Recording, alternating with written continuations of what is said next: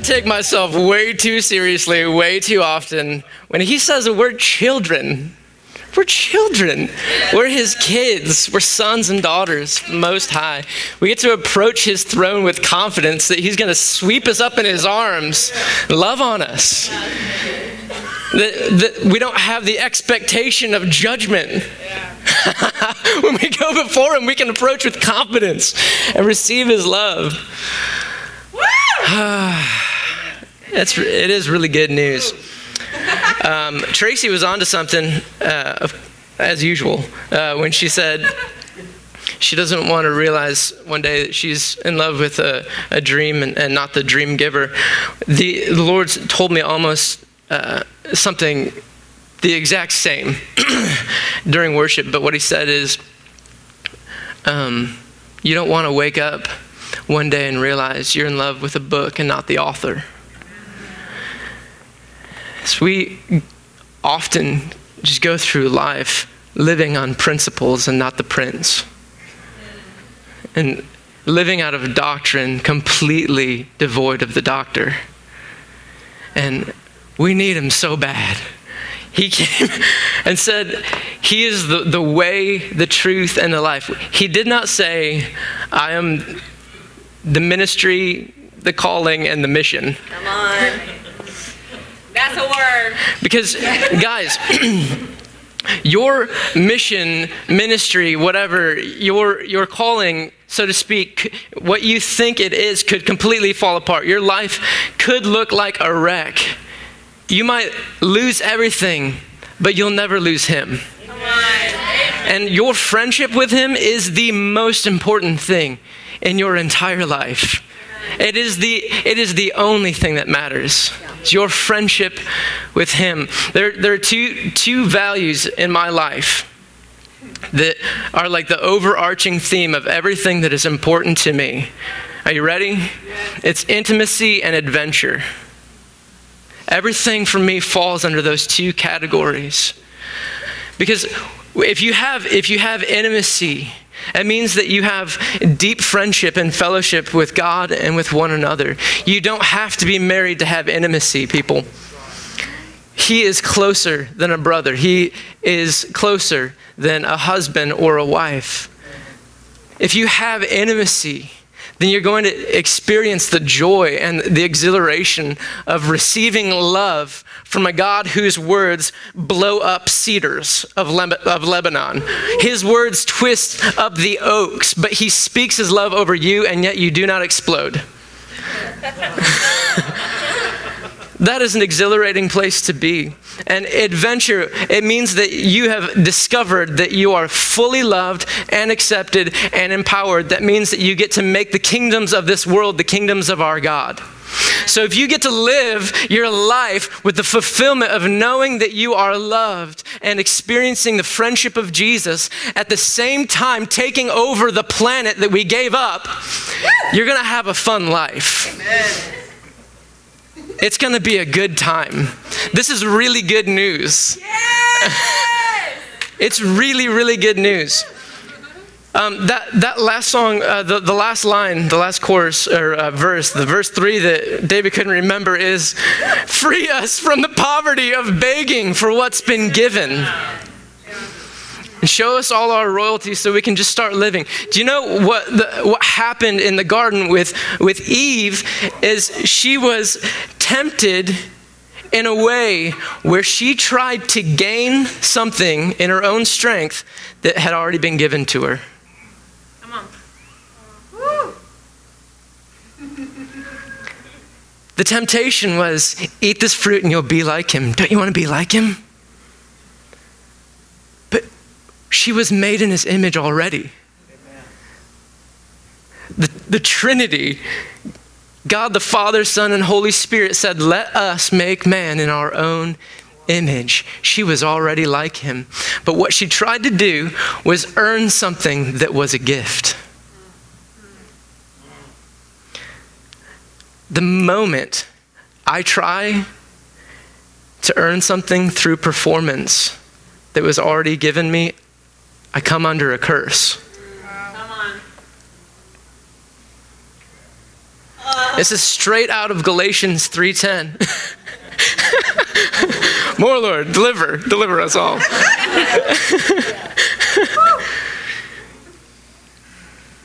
In Galatians 3, it says that when we try to justify ourselves through works, we come under a curse.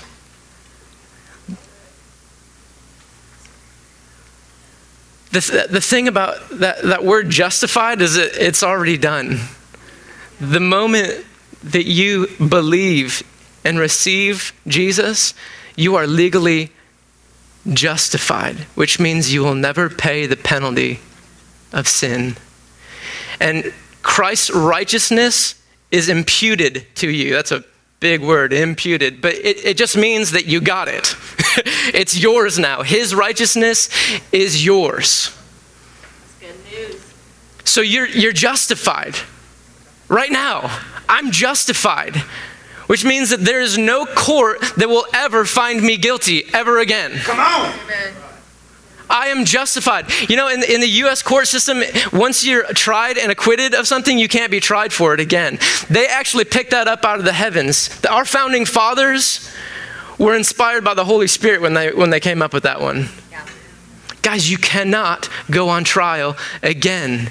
You are justified. You are made righteous. And so, if we get to this place where we, we believe that we're not righteous, or we've sinned, and what we, what we think we have to do when we sin is be real good for a while and work our way back into his good graces. That is a curse. That is a straight up curse. Straight up. The moment you stop enjoying God, you came under a curse. That's what Galatians 3 is telling us.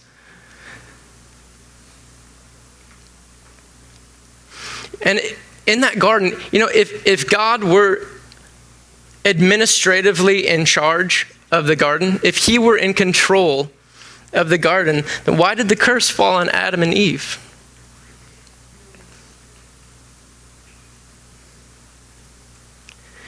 If he were the one that was in charge of the garden and things got screwed up, why did the curse fall on, on Adam and Eve?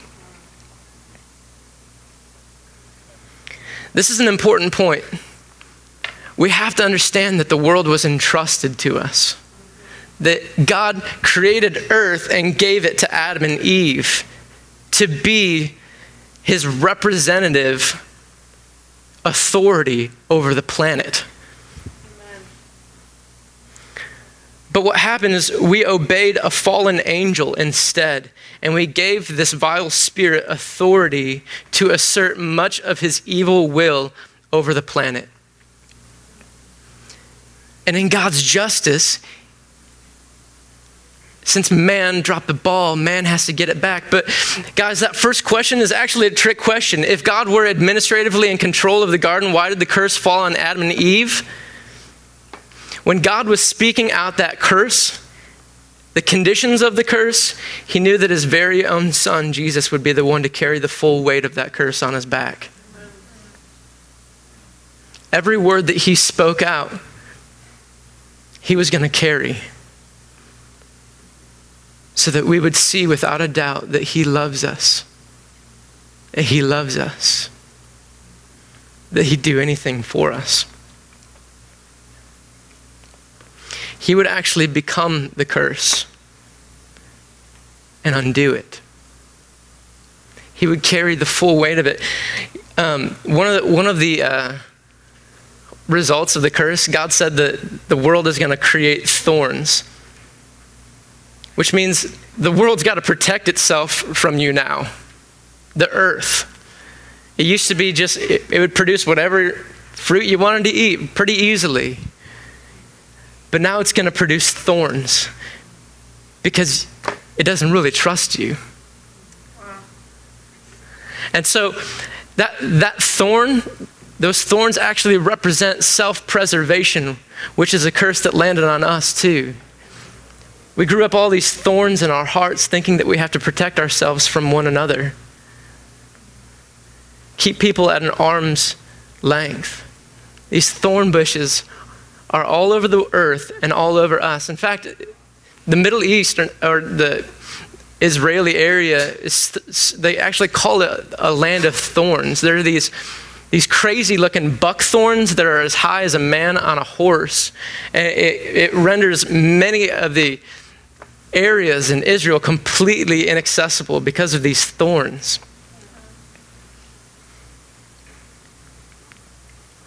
When God spoke to Moses, what did he appear in? A, th- a bush. And we actually find out in, in Acts 7, verse 30, that it was a thorn bush. He was already coming, looking like the curse. He was already inside it. When Abraham was going to go sacrifice his son Isaac, where did the, uh, the ram come from, the payment? Where did the sacrifice actually come from? A thicket. A thicket. A ram actually had his horns stuck in a thorn bush. The payment the actual archetype of Jesus, which is Isaac in this moment.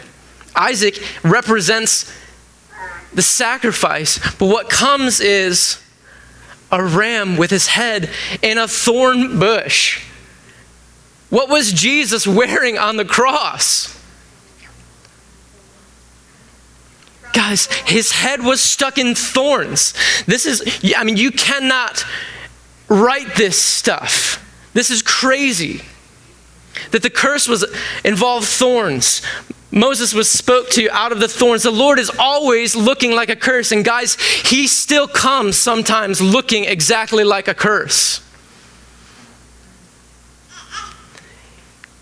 When he shows up, a lot of times no one believes it's him.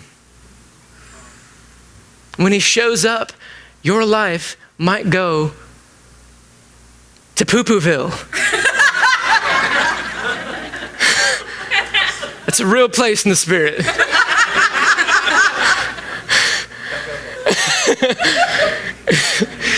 I have three children. That's one of the words we use every day.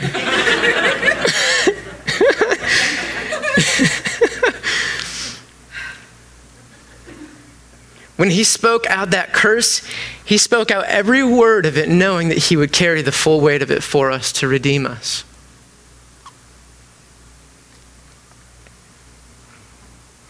Another part of that, that curse was directed at the serpent. It says, You're, you're going to crawl on your belly and eat the dust of the earth. But the, the seed of the woman, he's going to crush your head. You might bruise his heel, he's going to crush your head. And then Jesus comes along in Luke chapter 10, verse 19, and he says, Behold, I've given you authority to crush serpents. Isn't that good news? and I hear this, I've been in this place. So, so don't think that I'm judging anyone here, but I've heard I hear this a lot. Like, you know, Satan, Satan's after me. He's he's really giving me a hard time. No, He's not after you. You are after him. He is actually directly underneath your size 10 Converse right now. Do you guys realize that you are the rest of his curse? He is not a curse to you. You are the rest of his curse. He is terrified of you. Come on. I'm, I'm really tired of theology and end time preaching that re empowers a disempowered devil.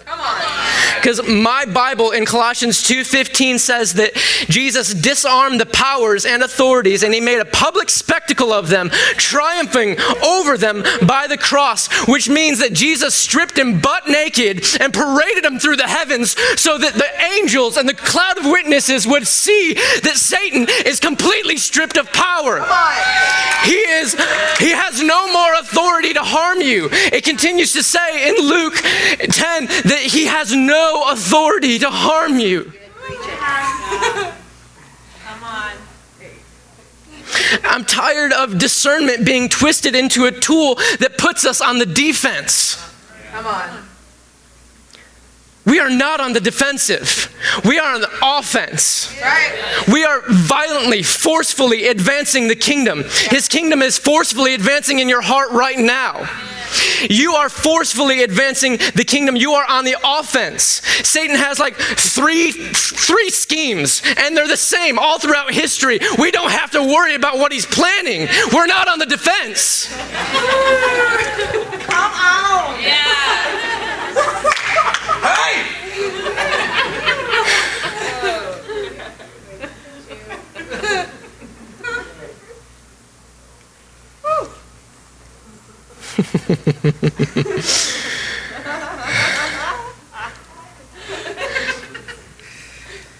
Who is it that enlightens us and reminds us that we are unpleasant, sinful creatures to God? Who is it that causes sin to increase? Who is it that tries to hold us prisoner? Who is it that tries to assert a manipulative control over us? Who is friends? Who's the guy that's friends with the religiously dead?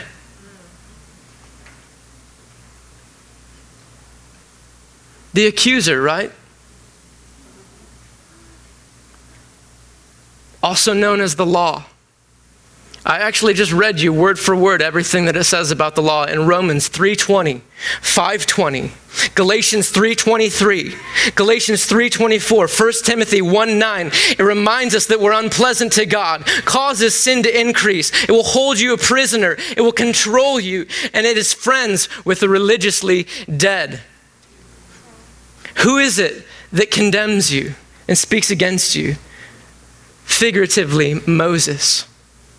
It's that curse that we try to put ourselves under in order to earn our way back into his good graces.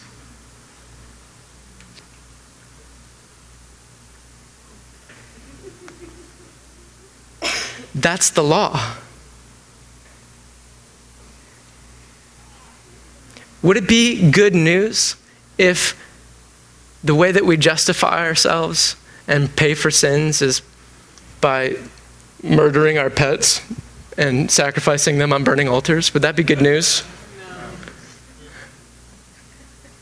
No, that's not good news. That's old news. That's bad news. That's Old Testament news. All of the Old Testament was a question for which Jesus is the answer. Everything that happened was so that we could get to the point where we are crying out for a Savior, that nothing in our own strength is working.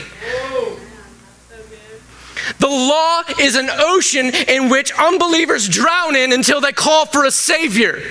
And He swoops in and picks us up out of that ocean and sets us on a rock called grace. It is unshakable, it is His works and not ours. Yes. It says that no one will be justified by the law.